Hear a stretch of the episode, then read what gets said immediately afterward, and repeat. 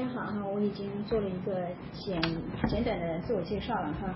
那今天嗯，我这个话题非常有意思哈。我们当然在座的各位跟投资和创业关系都比较多一些，所以我们今天呢，简单的了解一些呃行为经济学和嗯投资心理学一些信息，然后让我们避开一些陷阱，甚至可以反利用。那自我介绍我就呃略过了哈。然后呢，当然你个人要给大家提供增值服务，可能是永远都是有限的。如果你背靠大树的话，那可能就有点不一样哈。这张图片上呢，就是我们呃整个公司里头，这里头每一个商标、每一个公司都是我们的全资子公司，它分布在加拿大、美国和欧洲。然后我们这栋 building，这我们现在在的这个楼呢是 Canada Life，也是我们加拿大第一家保险公司，有一百七十年的历史的一家公司。这栋楼呢是有一百多年了，以以前呢也是呃地标性的建筑。从业务条线上来讲的话呢，我们有三个条线，嗯，保险条线里头有三家独立的上市公司，比如说呃 London Life、Canada Life、Great West Life。这几家公司都是独立的非常好的保险公司，那也是我们的全资子公司。资产管理条线里头呢，像 Mackenzie 还有美国的 b r n 也都是我们的全资子公司。Mackenzie 呢就在我们楼后面那家资产管理公司。那呃还有 West Wealth Management 还有传承的，能帮大家做企业的事务性管理和家庭的事务性管理的一个条线。像 IG 大家肯定也都比较熟悉哈，嗯，基本上我们公司呢，嗯，它在这个行业里头的确属于一个 leader，它在五百强里头排名大概在二百八十位，在加拿大的它的客户非常的多，有三分之一的加拿大人都是我们的客户，包括加拿大的首富也是我们的客户。那我们拥有呃，不仅仅是加拿大最大哈，也基本上是全世界最大的分红保险的。嗯，account 大概有接近四百亿的四百亿加元的一个规模，我们整个集团的管理规模呢在一点五万亿加币。那呃，结合我的经验和这个平台的资源呢，我们能够跟大家在座的各位之间有什么联系呢？那就像今天这种 networking 的机会也好，还有各种投资教育的 events，我们都是可以，每个人都可以有机会哈。那对于各位在创业的朋友呢，那我们能够帮你做什么呢？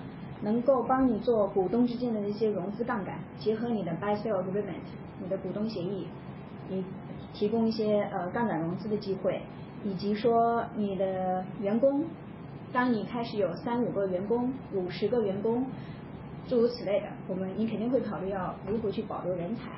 那我们会帮你们提供 group 的 insurance。可以保护你们公司的 key person，因为刚开始 start up 的时候，你一定是有一些呃比较重要的员工的，他对你的贡献、技术贡献和呃销售的贡献是非常的大的，你是非常愿意保护他，保障自己的公司的底线的。等你再大一些呢，你可能会考虑员工的 pension plan，那这些都是我们可以帮你做的。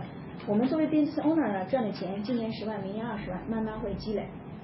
那你赚这些钱，如果不是你的生活所需，你必须得取出来，不管是分红还是工资的话，你留在里面，这些钱你肯定是希望能够建立一个长期的资本运作的平台的。那自然也会考虑到税，我们会帮你们提供这一部分的节税性的投资方案，以及说我们都知道创业肯定风险很大，那我们能帮你做的一些事情呢，帮你做家庭资产和企业资产的隔离。因为你作为 owner，你的风险很大，你不希望你的企业创业失败的情况下，能够要自己的家庭生活就要质量就要下降，你可能要卖房卖车，孩子可能四千都读不了，这不是你想要的。可以先离婚嘛？一般情况下你得预见了，对不对？这这个就是这个就是，如果你是提前来找我，我肯定可以有办法。但如果事情已经发生了，就很难了。你要是恶意的去避债，这个。法律上不允许的，对吧？我们能做的事情是提前 plan。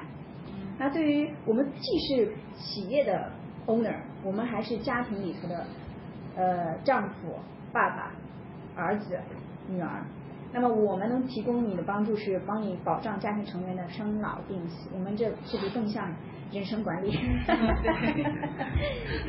我们可以可以帮你做投资，呃，投资的标的呢可以是公募基金，我们资我们有资产管理公司，对不对？我们可以帮你做呃 bond，可以帮你选股，可以帮你做分割基金，还有年金，跟退休有关系的。也可以帮你做传承，可以用得到信托、信托呃保险，还有分割基金等等哈。如果这些东西都跟你没关系，那有一样东西一定跟你有关系，就是房贷。我们公司有房贷，我们我们公司有银行，我们公司的利率呢是比银行要好一些的，当然它的门槛也稍微高一些哈。诸如此类哈，那我们今天的日程大概是一个小时，基本了解一下呃什么是。行为经济学，然后它大概解释了哪些行为偏差？我们叫 bias 哈，bias 我们翻译成行为偏差，因为好像偏见这个词不是很到位哈。行为偏差，嗯，那接下来在我们跟我们日常生活当中的创业的过程当中、投资的过程当中，希望能够有一个小的结合，提醒一下自己哈。什么是行为金融学呢？这是一个非常火的行业哈，我的一个呃领域。在学术界，在近二十年当中呢，三次的诺贝尔经呃经济学奖都颁给了这个领域。这后面这四位先生哈，都是美国的教授，曾经三次获得了诺贝尔经济学奖。从二零零二年开始，这个呃丹尼尔卡尼曼就是这位先生，啊和他的合作者，他们俩一起获得的。然后一三年啊这位先生。Robert Heller，是这个这个人写的这些书都非常非常有意思的。他没有获得诺贝尔奖之前就非常的有名。他写的那些书呢，基本上呃，他每次出版书的那一前刻，接下来他能够预测要发生的危机，甚至他写的这本次贷危机的解决方案，其实都非常的有名的。那一七年，这是一个非常另类的获奖者哈，叫 Charlie Taylor，他也是美国哪个大学呢？芝加哥大学的一个教授哈，他也写了每一个教授都写了很多书，都非常有意思。他不是一个像传统金融学一样用 model 啊、用推理啊来完成的一个学术，它是一个跨领域的研究。那这个 Thaler 本身呢，他还是他不仅呃做学术研究，他还自己做实践，他把自己的研究理论呢放到实践当中。他管理着，他成立一家 asset management 的公司，里头的管理规模有八十亿美元这么多，也不算小的哈。他还非常具有娱乐精神哈，他还客串《大空头》这个这个电影。那这些书，呃，Daniel 卡尼曼呢，他说过一句话，他是在这本书里头说过这样一句话，他觉得我们人类。为什么我要研究这个行为金融学呢？是我们人类哈啊有意思的一点是，其实他不是一个经济学家，他也不是一个金融学家，他是一个心理学家。这个第一位呃获得诺贝尔奖的这个丹尼尔卡尼曼，然后他里头提到说，我们人类有限的认知哈，让我们忽略了我们的无知。他是一个心理学家，我觉得这句话非常有意思哈。非常绕，但是非常的真理。这几本书大家可以看一下，如果有兴趣的话。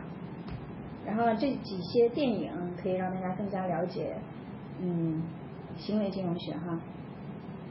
内幕交易，大空头，中间那个是大空头。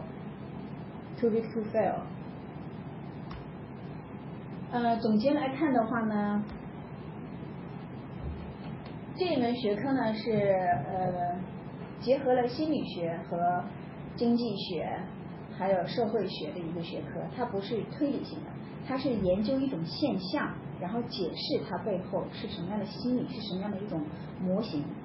它当然有一些量化的东西，比如说呃，就像第一位获得诺贝尔奖的呃，Daniel Kahneman 哈，他曾经量化过，他第他获得诺贝尔奖就是因为那个 paper Cross Tech Theory，它里头曾经量化过什么呢？人在失去一块钱的那个痛苦。的程度是大于是你获得一块钱获得的那个愉悦程度的二点五倍，就是为什么？就是我们很失去一块钱很痛，那个痛的程度是远远大于你必须得用得到二点五块钱才能够弥补的，这这是非常有意思的哈。嗯，为什么要做这种研究呢？因为传统的金融理论呢，和经济学的理论呢，它有两个很大的假设，其实是不是很现实的假设，但因为是理论哈，我们必须得建立在这样的呃假设基础上才能做模型。第一，它就是假设我们每一个人都是理性经纪人，我都是理性的，我一定是做好了这个 cost benefit analysis 之后，我一定会去选择对我利益最大化的一个选择。但事实上不是的，人的情绪化呃有很多的行为偏差，我情绪可以主有时候钱我都不要了，对吧？我跟老板一拍桌子，我不管你给我多少奖金，老子就是不干了。这种情况，你明显作为一个理性人，我肯定应该拿完奖金再走。但是事实上不是每个人都这样选择。第二个假设就是市场是有效的，这个在学术界也好都是蛮有争议的哈。这个 Thaler 教授呢，就是我们第三位，呃，刚刚获得诺贝尔奖的那位教授呢，他曾经说过这样一句话，呃，行为经济学的研究。如果你要是说行为经济学的研究是 method 的话，那传统的经济学研究就是 pre precisely wrong，几乎就是错的，因为它的假设条件就是错的。那这个呢是我们就是一个 whole picture 啊，有一个概念就好。整体的行为金融学呢里头分了很多的分支哈，这个呢这个就是根据我们那个第三位获得诺贝尔奖的贝勒教授。那一本那本书叫《A Survey of Behavioral Finance》来整理出来的，这是我画图啊，就是不同的呃同一种颜色呢，就是同一种理论下面它延伸出来的小 topic。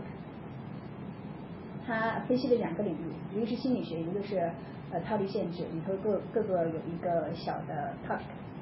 有兴趣的可以加我微信，我可以把中文版发你哈。对我喜欢看中文版哈，看的比较快，因为你读这些东西。它不是那种很晦涩的那种学术性的文章，其实它是学术性的文章，但是它非常有趣，因为结合心理学嘛。所以看中文版的话，你就像看故事一样，因为基本上你都可以引射到自己身上来的。因为哦，我也是这样子的。OK，那呃举个很现实的例子哈，那我们公司里刚才我们看到我们很大一块业务是跟 insurance 有关的，但是按照传统的效用理论哈，我们每个人都肯定有车险、房险、旅游险。呃，重疾险、什么残疾险、寿险诸此类，我们肯定多多少少都有一些。但除了有一些投资性质的那些保险之外，其他都是作为风险管理的保险。但这些东西是不会改变你现有的状况的，你的经济状况不会让你钱赚钱。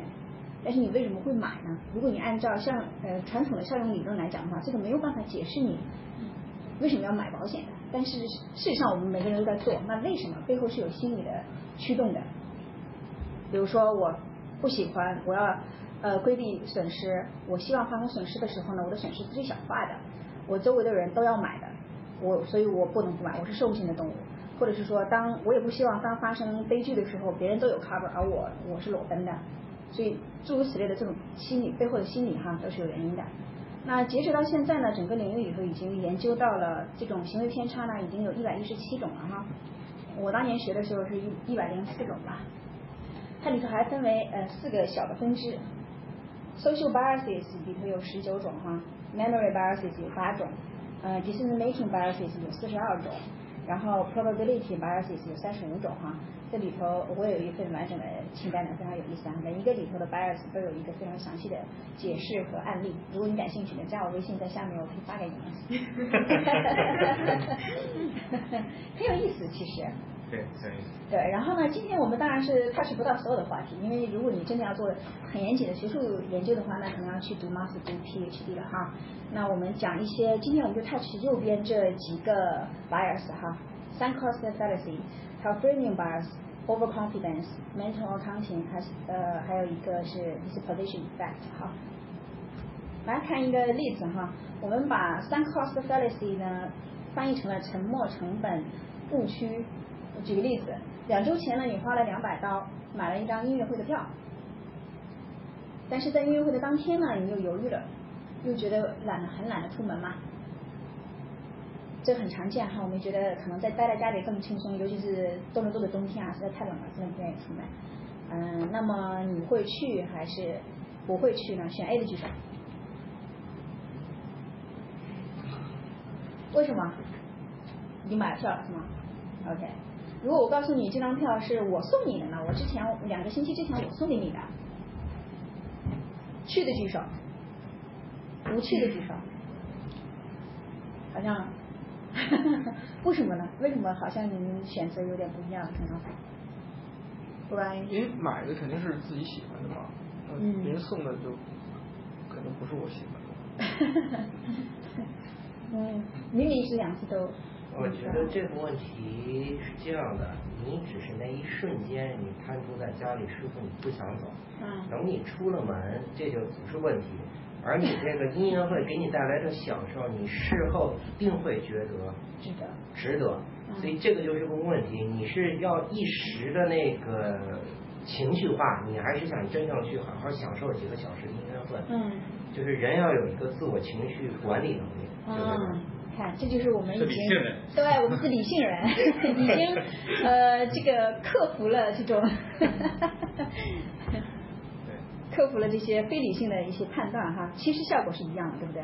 我们来举一个我们现实当中的例子，你的团队哈，我们大家有很多人都是在自己做自己的项目的，你在做一个项目，花了两年的时间，你和你的团队一起，然后你已经持续性的在上面花了五十万到一百万刀，但是你的内部的研究员和外部的 consultant 都告诉你说，我们并不能肯定我们将来这个东西项目做成了之后就能卖出去，就能赚钱，并不是很明朗哈。然后可能用户体验软件的那个用户体验也不是很好。那在出成果之前呢，可能还继续花一些时间和金钱，那么你会放弃吗？A 会的，因为现在很不明朗嘛，我再找一个更好的项目重新开始了。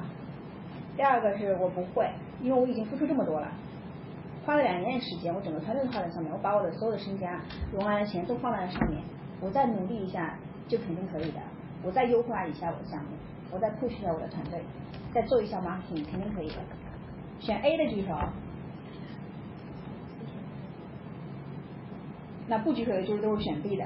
也不一定，也不一定条件不充分。我觉得这道题应该有一个 C，就是说具体到这个项目，因为你查到列了很多的现在的问题，但这些问题之间是有很大的差别的。嗯我认为不够优化不叫问题。嗯啊、项目呃这个成果之前继续花钱时间也不是问题，唯一的就是你要看好你的项目到底的它的市场还在不在，它只要有市场你就值，其他的都不叫事儿，你就应该选 B。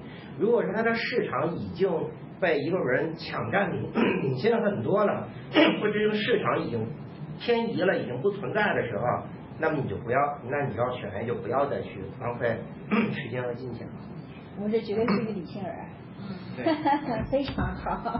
我觉得乔布斯肯定会就是，选什么？乔布斯选哪个？乔布斯会选那个就一直做下去的。一直做。其实也不是，但他他他回到苹果的时候，他是砍了好多项目的。嗯对对嗯但是他还是会是就是把这个对，但但是我觉得他是很确定的知道他的市场是会在哪里的，对对，他是并不是说这种情况说你本身软件本身也不够优化，市场也不够明朗。其实我觉得这个还是有 condition 的，嗯就是它的 condition。如果我觉得如果我做的话，我花了两年时间，我花了这么多钱在那个上面的话，两年时间如果我觉得这些东西都不是很清楚的，那我觉得是没有意义再做下去的。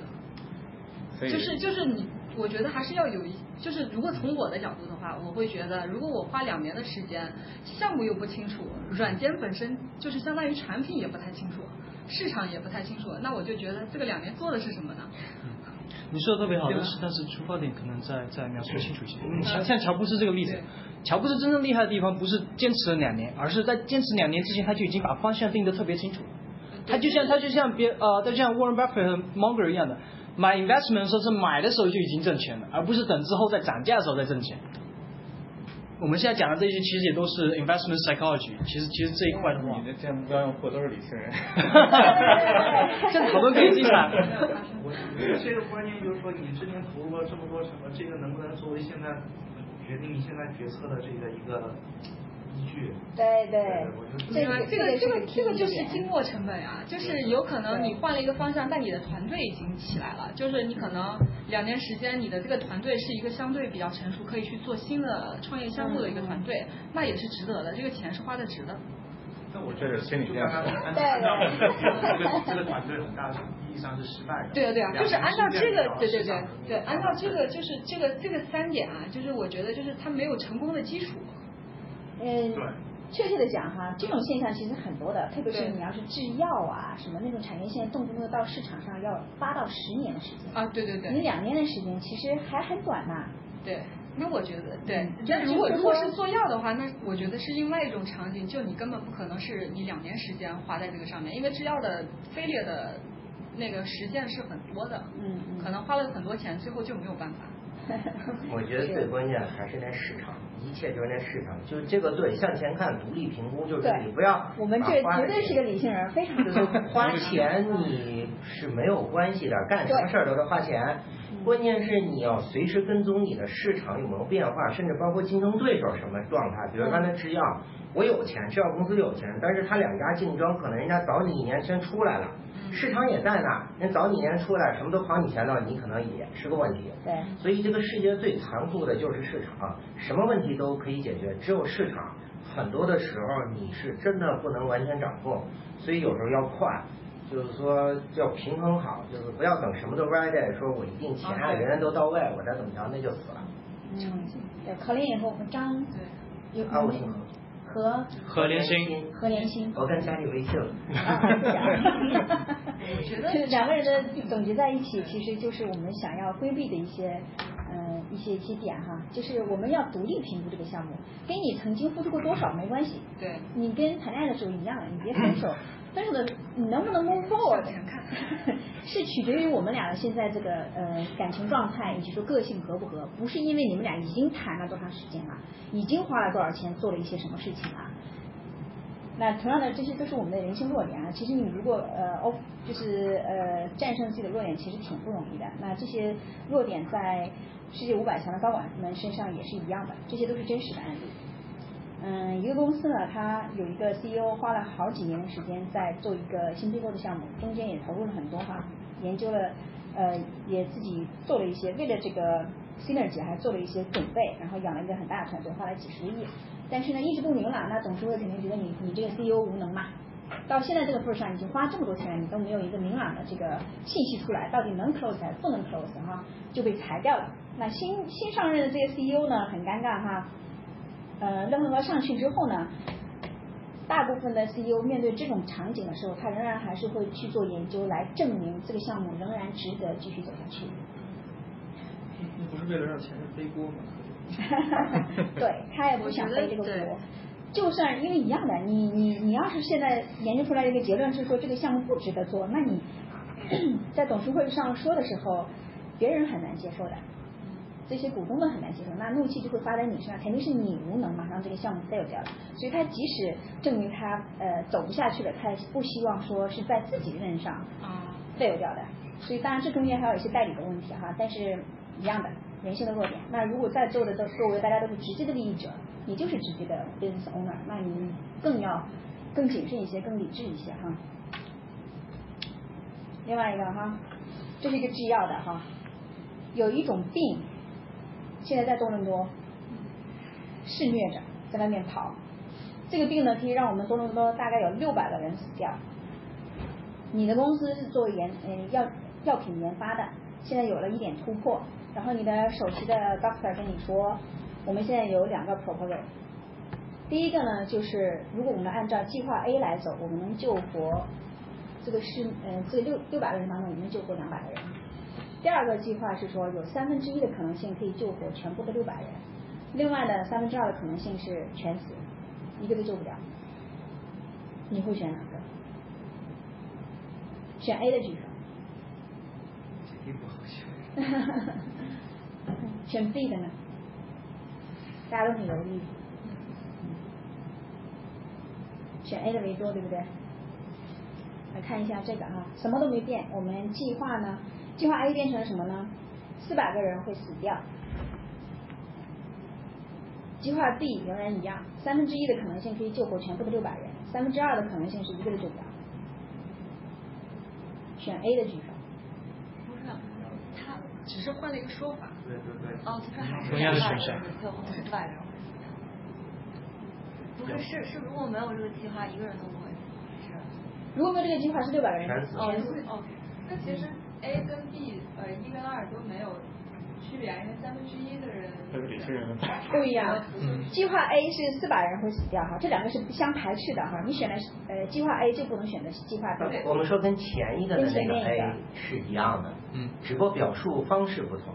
那我们猜你这道题的考核实际上是用两个更能接受感染还是而且太会做题了，真的。能接受接受集体说法，都是答题答题考这个问题我觉得是在于这个学霸文化都是学霸英文可能会比较，对对对对就英文是是可能会就比较就是对比比较明显。嗯对，反正是中文的话，大家一看，大家对数字那么敏感，是不是积极的语言和消极 framing bias 翻译，sorry，没错，对这个你看前面那个标题它叫 framing bias，你会发现哈，不同的表述方式在很大程度上影响了我们的选择，影响了我们的决策。其实实质上没区别，对不对？我能救活两个人和四百个人死掉，跟我们的感受是非常不一样的。我希望救人，我希望有人活下来，而不是一下子死掉那么多人。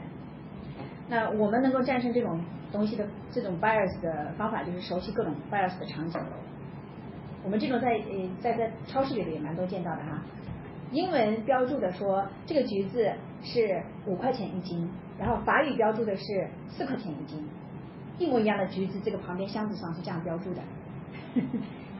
嗯，所以就是，然后我们做决策的时候，我们何先生是绝对不用，在在在就是理性的思考是一种呃直觉的直觉啊。不过这我承认啊，在这儿说是一回事儿，现实当中做这差距太大。理解，这个差距太大。嗯对，那反利用的一种场景啊，我们都知道每一个人都有可能，你的目标客户群、你的股东、你的老板都有这样的人性弱点。那么如何去反利用哈？比如说你在设计自己的产品和营销措辞的时候，完全可以用的。刚才呃季杰刚才做的那个案例上，他自己的那个案例当中有写哈，年费六百块一年，对不对？刚开始，后来划掉的变成了六十块一年，你就感觉你占到了便宜。事实上哈，我们肯定刚刚开始创业的时候，肯定有一个试用期，我愿意让我客户体验一下，给你一个月的试用期，或者这个产品给你免费使用一下，嗯、给你个小样哈。我们不说这是免费的，如果你要跟客户说这是免费的，那我就是就是理所当然的认为这个东西反正不值钱嘛。你如果说这个东西是价值一千块，现在专门为你是免费的，你的感受就立刻不一样。我如果不 take 的话，我就感觉好像我亏了一千块，就是措辞上的一种不一样哈，或者说现实的，这一个月你使用的话就是免费，到期呢我就恢复到原价。然后述职的时候，我们如果是作为在企业里头职业经理人的话，述职的时候也是一样的，找工作的时候也是一样的。我之前有个朋友就说，他找工作他就说，我感觉我没有什么优点，因为我跟他是同事，我跟他工作过一起在接近四年的时间，他身上有很多优点，但是呢，他他老是说我不知道我有什么优点，我就是老板让我干什么我就干什么，团队对我是什么期待我就干什么呀。所以你要让我出去找工作，我我不知道我能找到一个什么样的工作，都是别人告诉我干什么我才干什么的。他觉得他没有什么创新性，也做不出什么突破性的。我听他这么讲完，因为我我跟他工作这么多年，我是非常欣赏他的。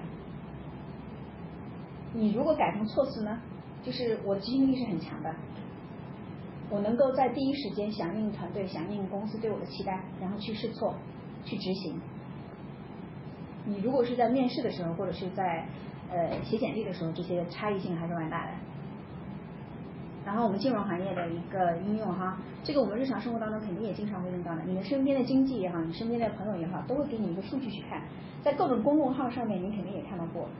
过去的二十年，多伦多的房价呢，在呃年化的增长率大概是多少多少？它给你一个信息哈，让你引导你得出一个结论是说它是非常赚钱的。在过去的二十年都是这个样子的呢，赶紧赶紧买啊！不管你是什么，反正有钱就去买嘛，你反正不会亏的，买不了吃亏，买不了上当的哈。这这是一种措辞。第一个措辞呢，它是引用了阶段性的数据，它没有拿全局的数据给你看。第二个就是它的措辞引导性的告诉你，用一种积极的措辞，它是一直在上升的，然后引导让你认为这个东西是可以买的，可以进场的。但你过去看过去的七十年哈，我们拿一九五三年的数据看，我们一七年四月份那那个时点其实是高峰，对不对？接下来开始往下跌了哈，一直跌到现在。那我们再回顾到一上一个高点是在一九八九年，一九八九年之后呢也开始下跌，下跌之后又开始上涨，花了二十一年的时间才恢复到了一九八九年的那个价格，但是我们都忘了那个时代了。因为你没有看过这个数据。当时现在的这些人，呃，年轻人也不会回顾去看，这就意味着你回想到现在哈，现在一七年虽然是整体形势上是在往上涨的，如果是你的首套房刚需，它也节税，那么是一个没问题，你买。如果是这是你第十套房，你很清楚，你你家底很厚，这个房子是肯定是用来传承的，没问题，你完全可以等得起穿越周期的，不影响你的任何事情，没问题去买。如果你是一个四十岁到五十岁、五十岁以上，这笔这个而且只是你的第二套投资房或者第三套投资房，你期待着用这笔钱来补充你的养老，或者是给你的孩子做点这个创业的初始补助的，那这是一个问号了。你你因为你没有那么多的时间去等待。再穿越一个周期，那你就要想一想了。所以就是这就是我们在呃日常生活当中遇到的一些情况哈。嗯，我想补充一下，我觉得你说的这个就特别对，就是就是每个人都看到上涨的时候，但是没有看到那个爆点的时候。嗯。你要到了爆点之后，你就什么都没有了，别人把你强行平仓，这种事情在国内的股市已经出现过很多次了。是。你再赶上这时候再去往上冲的话呢，真的是让你送死。就你你被你被你被爆仓的概率是非常高的，对，比特币更这样。是的，对，所以你要选好进场时机嘛，你就是不要投入太多，对，那那是另外一个投资策略问题。但是我就说，对于爆仓这种事情的概率，大家可能特别是在国内，在这种一些基础的教育不够普及的情况下，对于爆仓的危险，大家真的没有太大的认知。除非到了 P to P，当然是可能给了一定的教育，是吧？但是。血的教训。对对对，但是我觉得，现在股市一起来，大家又开始咣咣咣一块冲。对对对，完全忘了，其实都挺乐观的。我就觉得其实非常明显，就是这种措施。我觉得这个是不是从行为经济学上讲，就是人其实骨子里都有一种想赚快钱的想法。对，是。呃，所以他才会股票啊、房市这种急剧上涨所纠结而吸引。那其实是谁说的我忘了。我不知道是不是巴菲特说，就是说，如果等有一天你真的不在那种强烈的追求赚快钱的时候，你可能就真的发财。那是。放下才能得到。对，因为当你的身价到一定程度的时候，你的目主要目标不是财富增值，而是财富保值，能够打败通胀，你就很开心了，保障安全。因为这个世界一样的，你当你前段时间我有个客户跟我拿他截图看。我说你去年赚了接近百分之十到手收益啊，去年那种行情你能能赚百分之十，我觉得我是我跟他 review 的时候，我是心里毫无压力的，我我非常 proud，我在我自己还有我的公司的，他他截我一张图说，你看我炒股赚了百分之五百，这是两个概念啊。OK，overconfidence 哈，那我们在创业的过程当中，我们。我我分两列来看哈，过度自信哈，这个是我们真的是每一个人每一个人都有的。我一定会认为我的公司很厉害嘛，我一定会成功的嘛。事实上是什么呢？百分之五十的 startup 在五年之内其实消失掉的。这个数据好像小，应该是百分之九十吧。好，百分之九十两年内就消失。我这个数据是拿美国的数据哈。那我们都知道，跟 partner 我很容易，你看到周围很多 startup 跟自己的合伙人都会掰的哈，但是你都会认为我跟我的 partner 是从小穿一条裤子的，我们俩一起上大学的，我们俩住上下铺的，我们俩一定是情侣坚贞，海枯石烂都没问题的。但是事实上，他的这个分手率可能比离婚率还要高，没那么容易的。我们每个人都会认为我是 above average。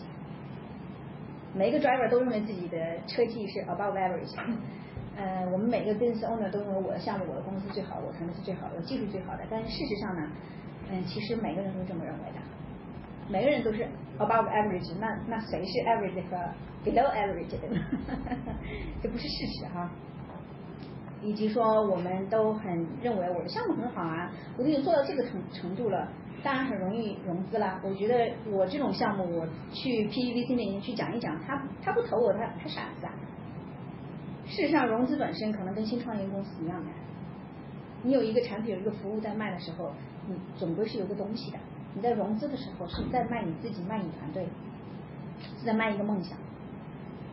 然后我们也会认为我们的产品很好卖。刚才。我们当刚刚才也是何连新提到的，对不对？你东西很好，但是你可能 marketing 没有做好，也是白搭的。还有一个我们做过的一些调查是显示，这些 startup 的 owner 哈，很容易犯的一个错误就是低估了成本。我认为我一百一百万完全没有问题啊，我都可以走到哪一步哪一步的。事实上第一步都没有走完就花光了，这个水龙头是收不住的。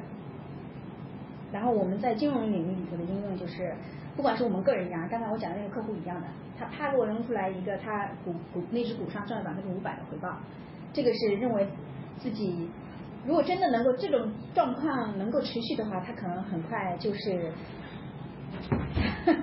比尔盖茨。对他给。子弹赚快钱。可能就是世界首富了哈，就就非常有可能了。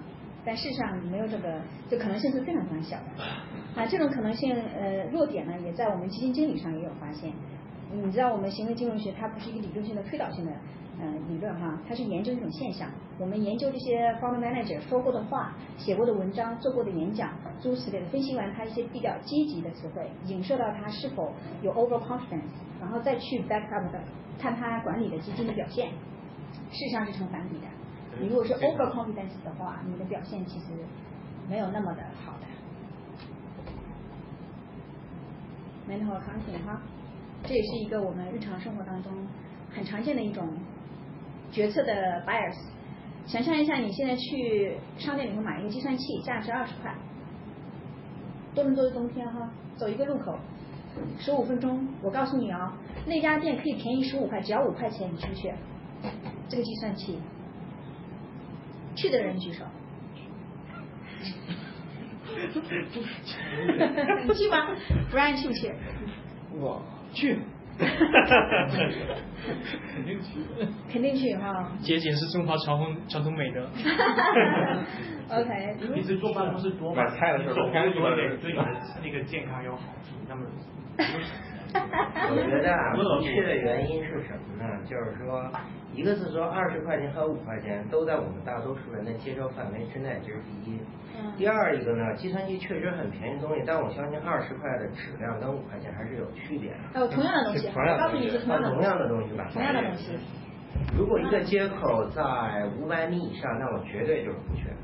是冬天吗？不不，冬天的话，我觉得可以缩到两百米。OK，如果。或者这么解释，就是说一个计算机理论上讲，如果质量都 OK 的话，你是可以用很久的。你其实把这二十块钱摊下来，它真的不比那五块钱贵多。所以你真没必要为那十五块钱去浪费冬天走一个街口还冒着被冻感冒的。它不是一次性的东西，比如一三明治一个五块，一个二十块，我觉得我不想吃的那么奢侈，营养都差不多。那计算器这种是很耐消耗的东西。我觉得 OK。OK，我们呃去的人为多哈，不去的就是我们的超级理性人，这已经不是普通理性人。如果我告诉你，你你打算去那家商店里头去买一单买一个笔记本电脑，价值两千刀，一样的，一样的哈，那个商店也是一样的，给你便宜十五块钱，你去不去？去吗？也可以看得出来，就这次不去的人就多了。为什么？你感觉十五块钱对于我这两千块钱而言，好像如如轻重吧？跟对于那个二十块钱的感觉完全不一样。我结账的几乎快快白拿了。但是事实上呢，十五块钱是不是还是十五块钱？十五块钱还是你的，你省下来就是省下来了。跟你要本来要买的那个那个标的哈，那个 benchmark 其实是没有什么关系的，但它很大程度影响了你的决策。Sorry。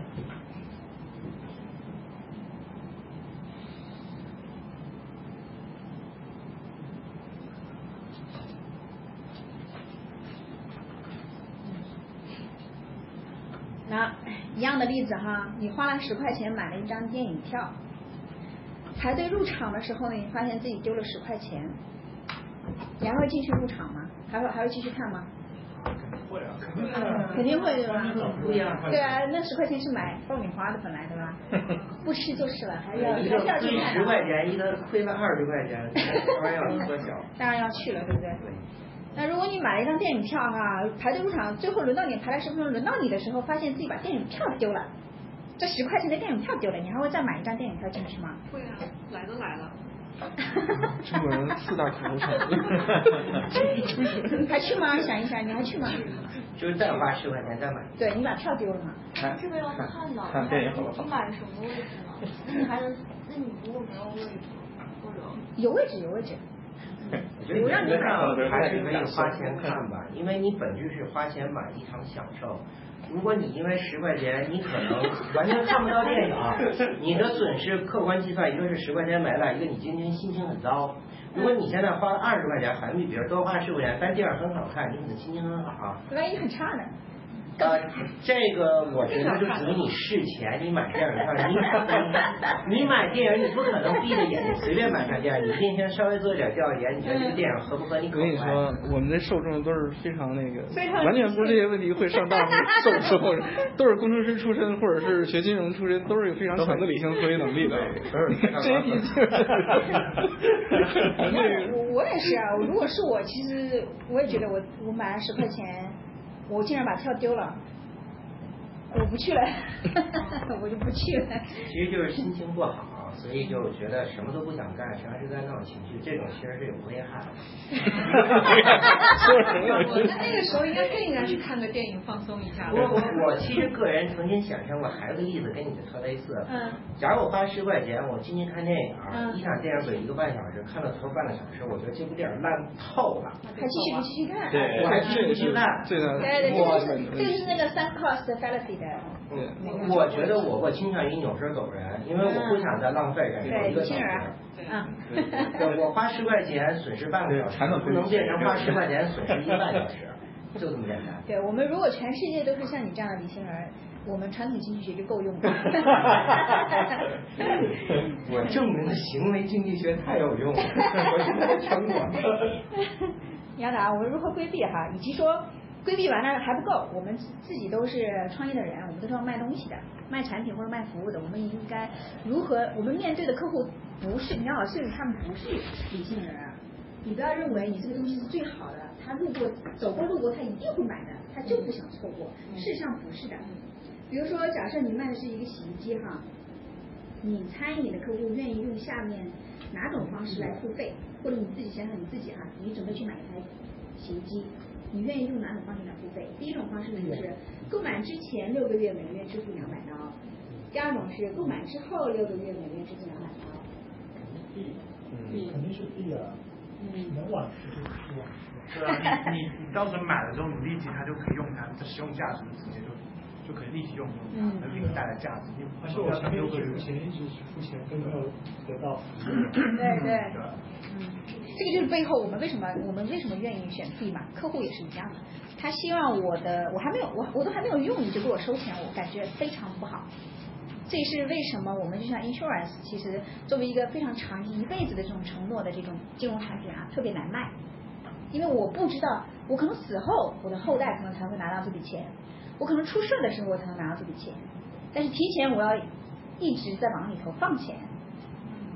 这个可能你要用从别的角度去告诉他为什么他需要这个东西，诸如此类的哈。想想自己的卖的是什么？是产品还是服务？还是那种现在就能得到的服务？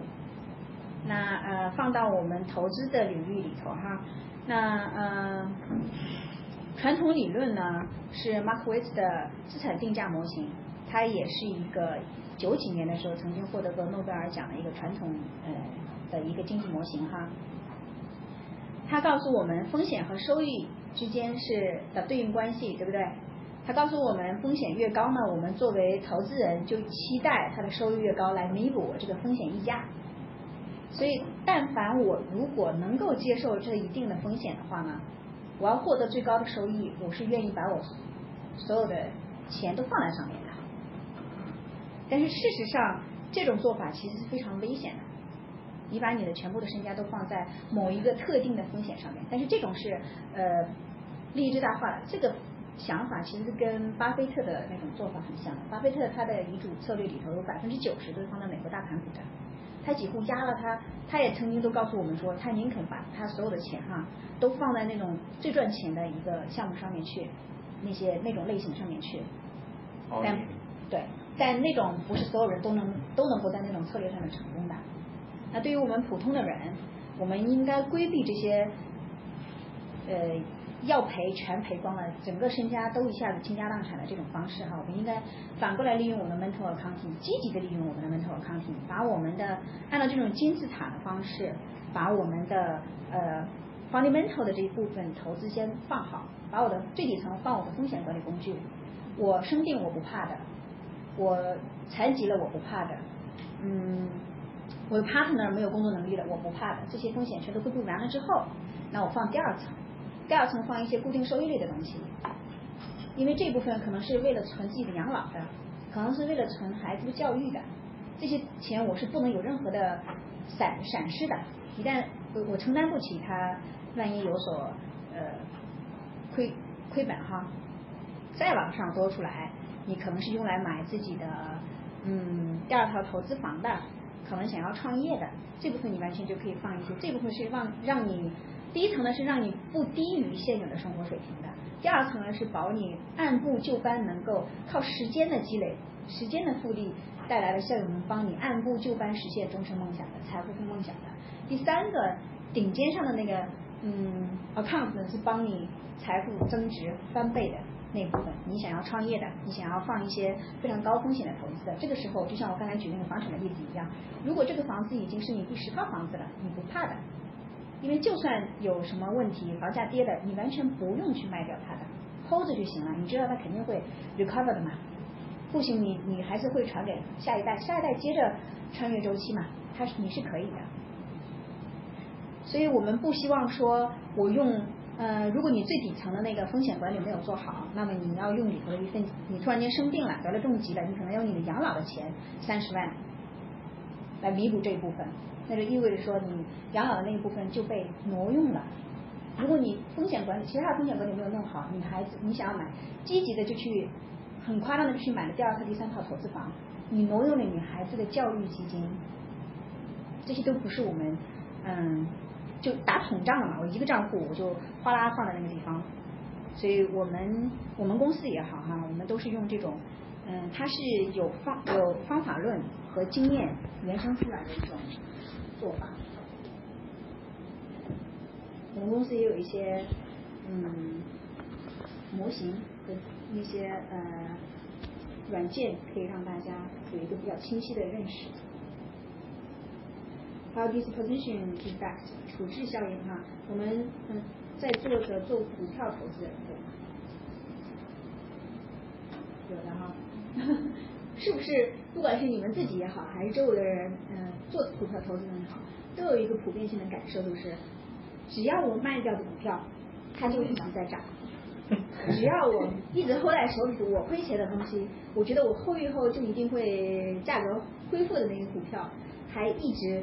它会更跌，它再往下跌，无底洞的往下跌，这是一种现象哈。现象本身背后是为什么呢？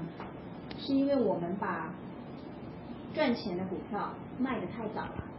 比如说我这个股票上面跌一个跌停哈，我花了半年的时间，三个涨停才回来的，我好不容易等了半年，终于回到了原价，我二话不说赶紧就平平仓了。我容易吗？我我等了三次涨停板才回来的，所以事实上你这半年在干嘛？你浪费了你的时间价值，这笔钱你一分钱没赚到，事实上。而你在一些赚钱的股票上哈，你赚了个百分之五，你目标是赚百分之八哈，这一天突然间冲到百分之十了，你二话不说赶紧就卖掉了。事实上，事实上你真的去研究那个趋势的时候，你就发现大部分我们是卖的太早了。而同样的时间，当你发现你的呃亏的很多的时候呢，你本来说的是我的止损线百分之十五，等到百分之十五的时候，你根本就不舍得，因为太痛了。我们刚才我们刚才有提到，我们心理学上有做过那个量化的研究哈，我们割掉的那个痛比我们得到收益的那个痛重二点五倍，所以很痛，你都不舍得割。但如果你真的割掉了，然后同时放在了你 winner 的那个股票上面，同样的半年时间，你会赚的更多。痛了那么，如果是理性人的话哈，事实上一样哈，我我自己也是一样。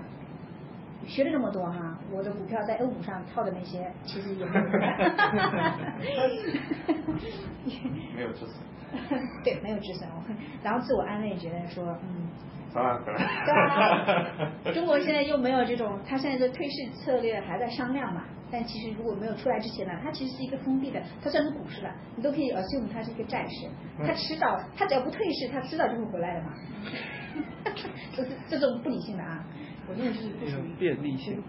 对。你说我不需要，我不需要，我反正我短期不需要这笔钱，这些都不理性。你拿出来这笔钱，你可以投在别的地方，你的收益一定比那个更好一些。所以我们怎么去规避呢？那就是呃，如果你你本来想在在这笔钱上面赚百分之十的，不到十你就不要卖。如果你本来的止损线是十五，到了十五就强行平仓，不行的话你就嗯就设强制性的系统上设置，以及说我们把自己的钱管嗯给自己的财务管家，像我啊，把你们钱给我，帮你管。因为你的钱不是我的，你你曾经告诉我你的止损线十五，那到十五我就会帮你平仓，我不管你开心不开心痛不痛，我就帮你平了。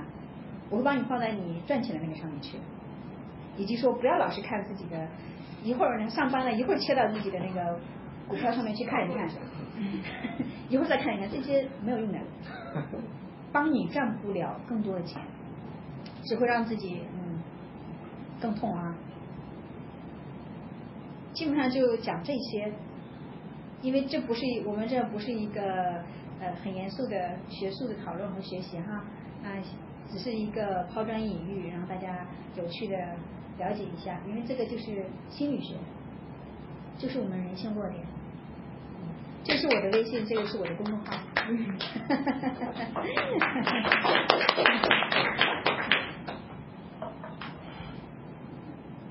大家看有什么问题啊？你是怎么投资国内的股票？我以前在国内的时候呀。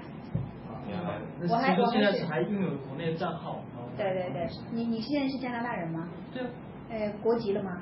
对啊。OK，那你投不了了。你在国内投不开不了账呃金融账户的。这么糟糕。对，但是但是你要通过什么样的方法？A 股炒股吗？你可以你可以投那种呃 emerging market 的 fund，来找我。你可以找凤凰牌。就是机构嘛，你通过机构来投嘛，你自己肯定在那边直接投的话，你没有办法开户了嘛，它有限制的。那机构的话，它可以拿得到。嗯，因为中国它是金融市场一个相对封闭嘛，它给一定的机构一定的额度，对吧？对。那我们嗯，只要有这种 emerging market 这些 fund 的公司呢，比如大的公司，它有一定的额度，你可以通过投这种 fund 来投到那个 emerging market 上面去。嗯。那像我在海外直接买那些中国公司的股票会有帮助吗？那是不同的东西吧？你比如说去美股。你你想要炒美股吗？就是很多我们很多科中国的科技公司在美国有，你是讲什么有帮助？帮你财富增值有帮助这些跟你刚才说到在国内直接买 A 股去对比，这个收益收益会有很大的差别。就是呃，妥妥的两回事哈。对。因为它是在那几呃我们在美股上市的那几间那些公司，中国的公司目前都只是在美股上市，没并不并没有在 A 股上市，所以这两个理论上也没有什么对比的哈。你要看大盘的话，那从过去的历史上来看，那肯定是美股赚钱嘛。啊，A 股就是 GDP 已经涨成这样了，然后它几乎还是二三十年前没什么变化的，都是痛哈。但是你要是，但是你要是说现在这个时点是不是可以进去啊？这个前段上一星期有客户问我，他说我这二十万块钱，二十万刀到底？也要进嘛，那个行情一起来，大家都开始一窝蜂的都忘了以前的痛，哗啦掉，恨不得要配置重新配置要进去，对不对？就问我现在是好时机进去吗？那我们都可以看到，世界上这些大的机机构都去那边增加了自己的配置，对不对？但这个东西也是跟我们刚才那个这个什么反应有关？跟我们那个爆仓。对，跟我们这个呃 framing bias 差不多的，它只采取你不能只看它片段的信息哈，你别看人家呃什么什么呃。那个美国最大的基金都已经以前是投了呃十个亿，现在投了一百亿在中国市场上。但你要搞清楚这一部分是占人家整个规模的多少，那占你的你这二十万占你的多少，以及说他完全在那个地方是可以不用随时的赎回的，你能承受吗？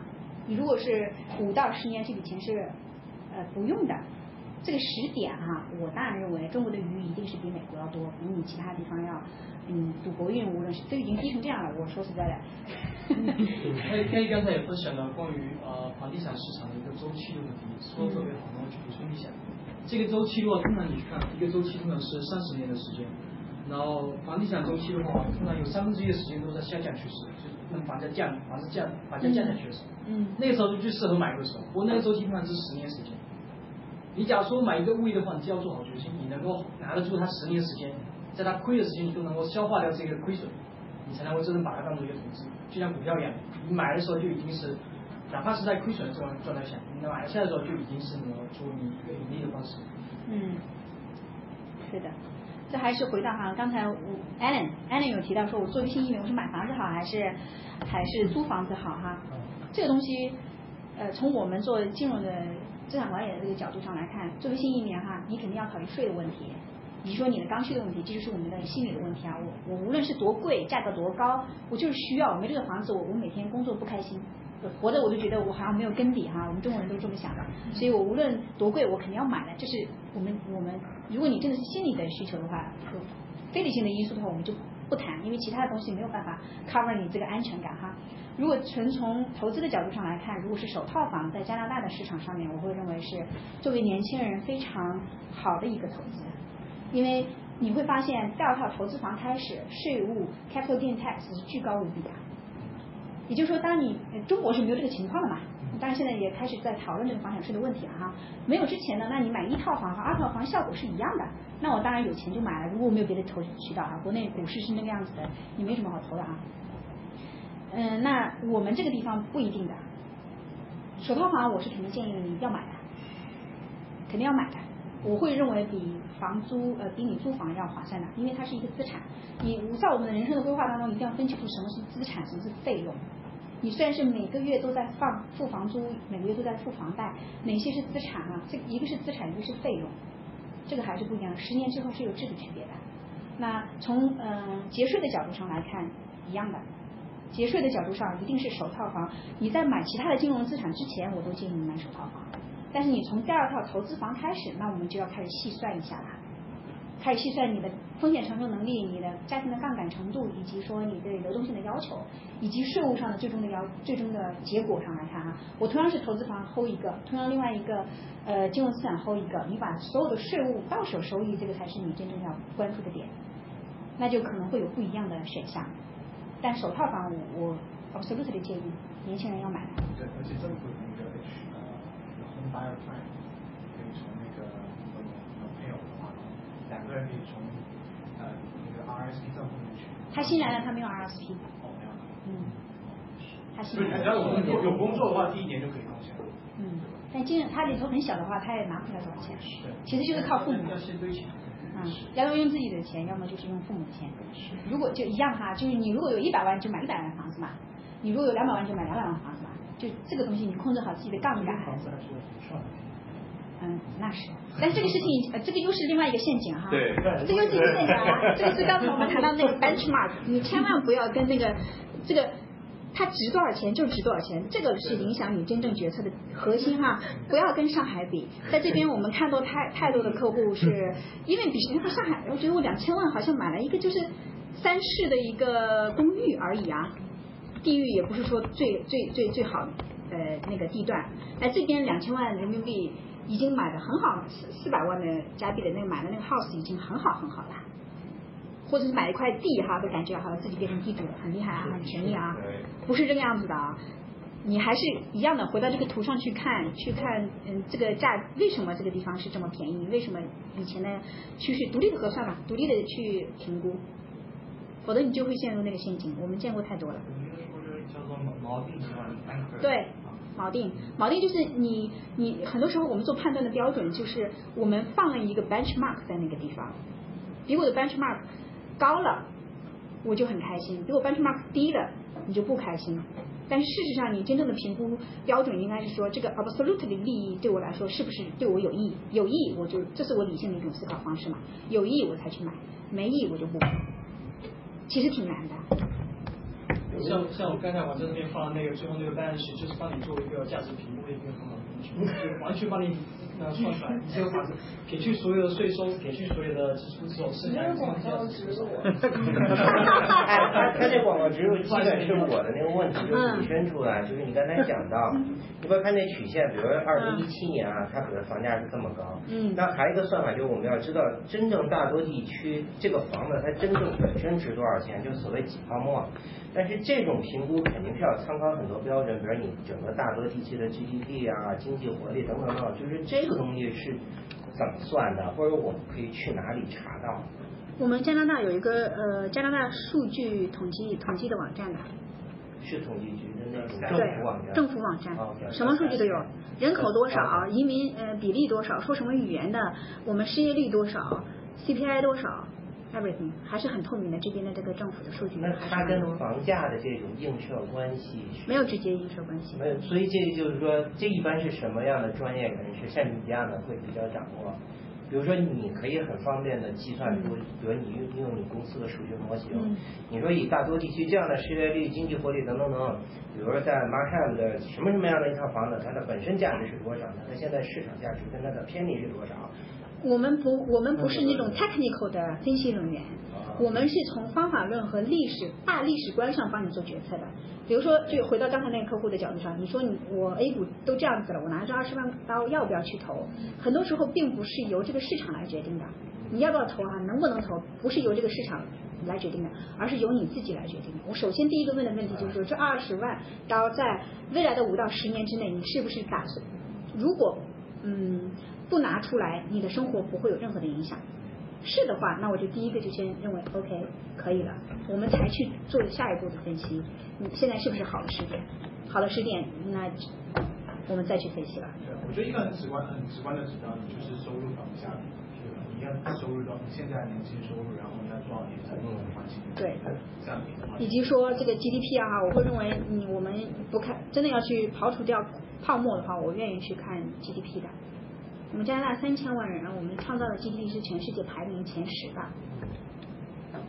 它持续性的增长了这么多久哈。当然，我们每一个人都逃不了的一个东西是什么呢？我们没有办法预测什么时候开始下降，我们预测不了什么时候它下降多少，但是我们一定知道周期我们是逃不过的，每一个企业、每一个个人都逃不过的，它不可能一直往上涨，它一定是有一个下跌的时候的。但是总体是往上涨。你那一条规是应该就是 average？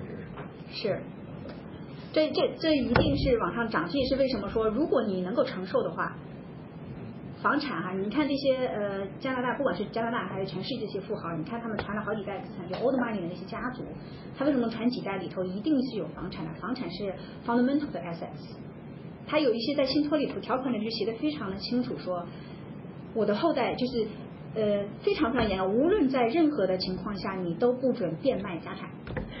特别是地产，对它不能呃不能变卖地地产，对，因为这个东西是你如果把地都这个最 fundamental 的东西给卖掉的话，我觉得你基本上家业是守不住的，守不住的。所以就是你看富豪们，加拿大首富，他在我们嗯、呃，他他是我们加拿大最大的保单哈，一样的，你李嘉诚也一样，他为什么要买这种东西？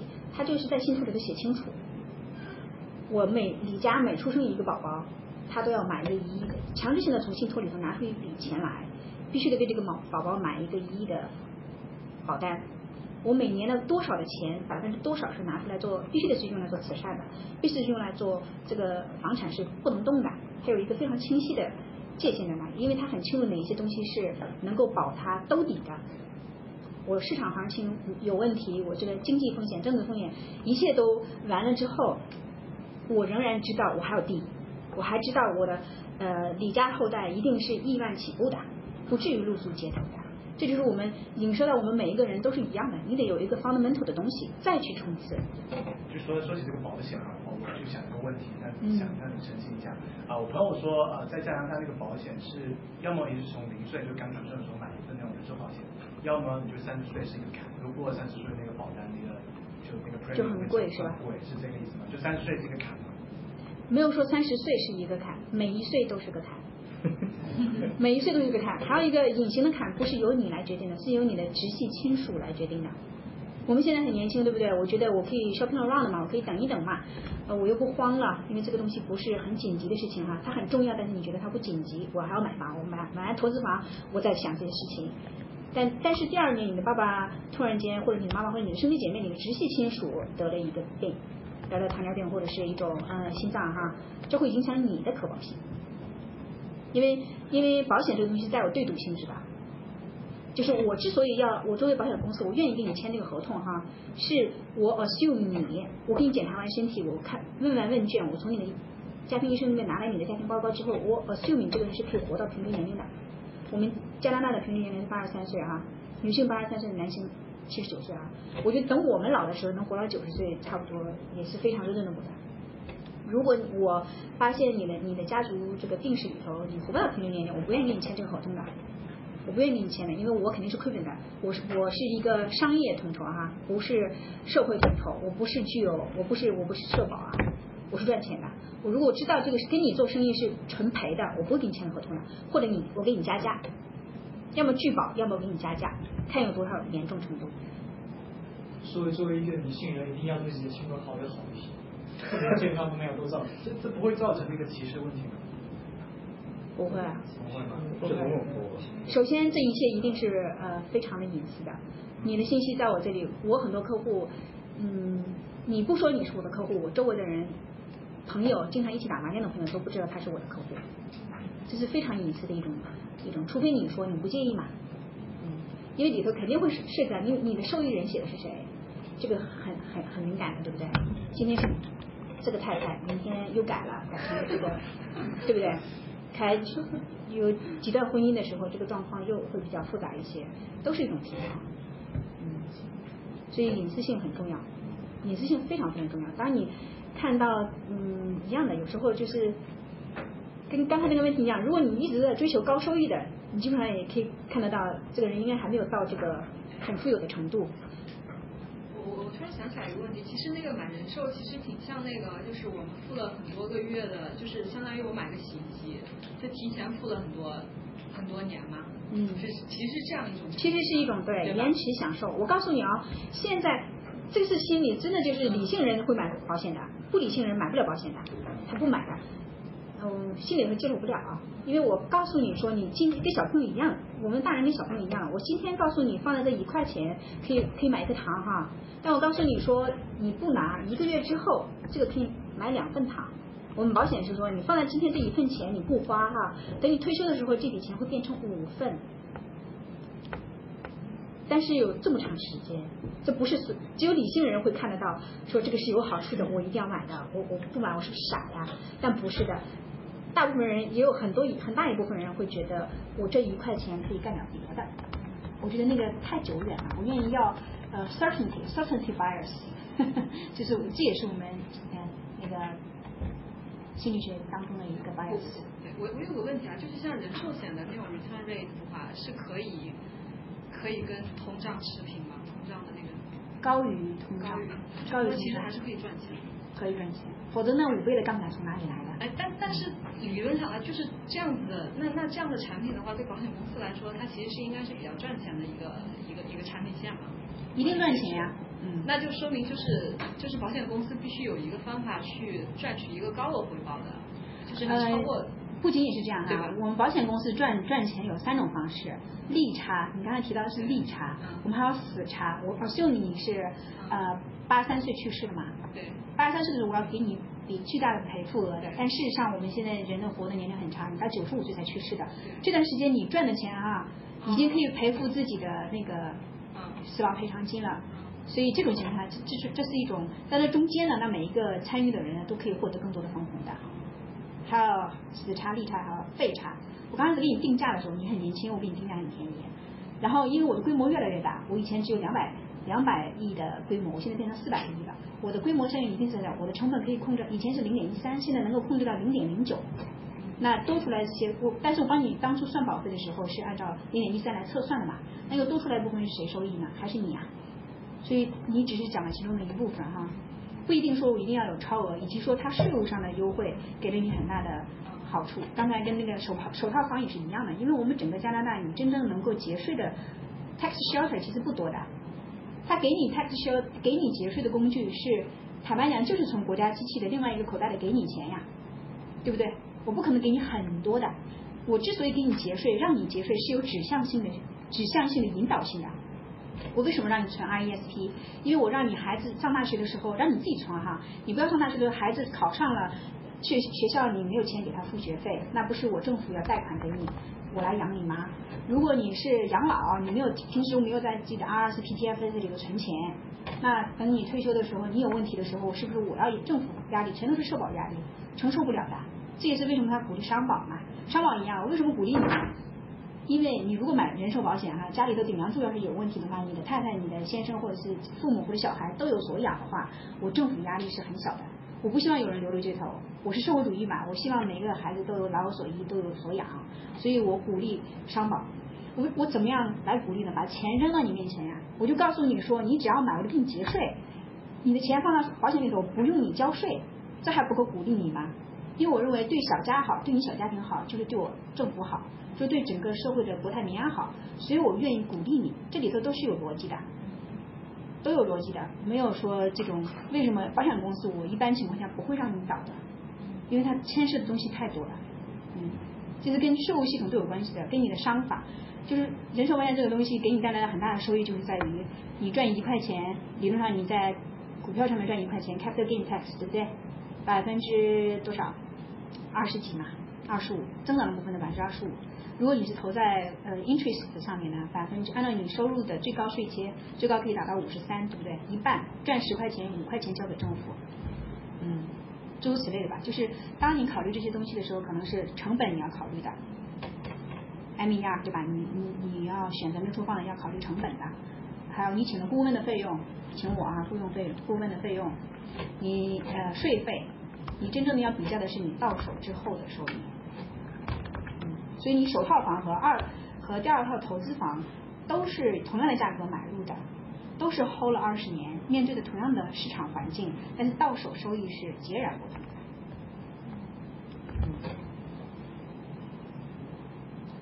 请问一个比较很基础的问题啊，就是这个行为金融学跟行为经济学之间的区别差别到底是什么？其实没有很大的区别，因为我们每一个每一个人哈都是金融市场的参与者。经济行为，刚才我们说卖卖卖商品、卖服务，反过来都是一样的，你面临的都是每一个市场的参与者，只是说金融学可能更。让你把这个东西应用在你的金融学上面而已，因为整个市场就是一个金融市场，你的经济商品市场也是金融市场的一部分。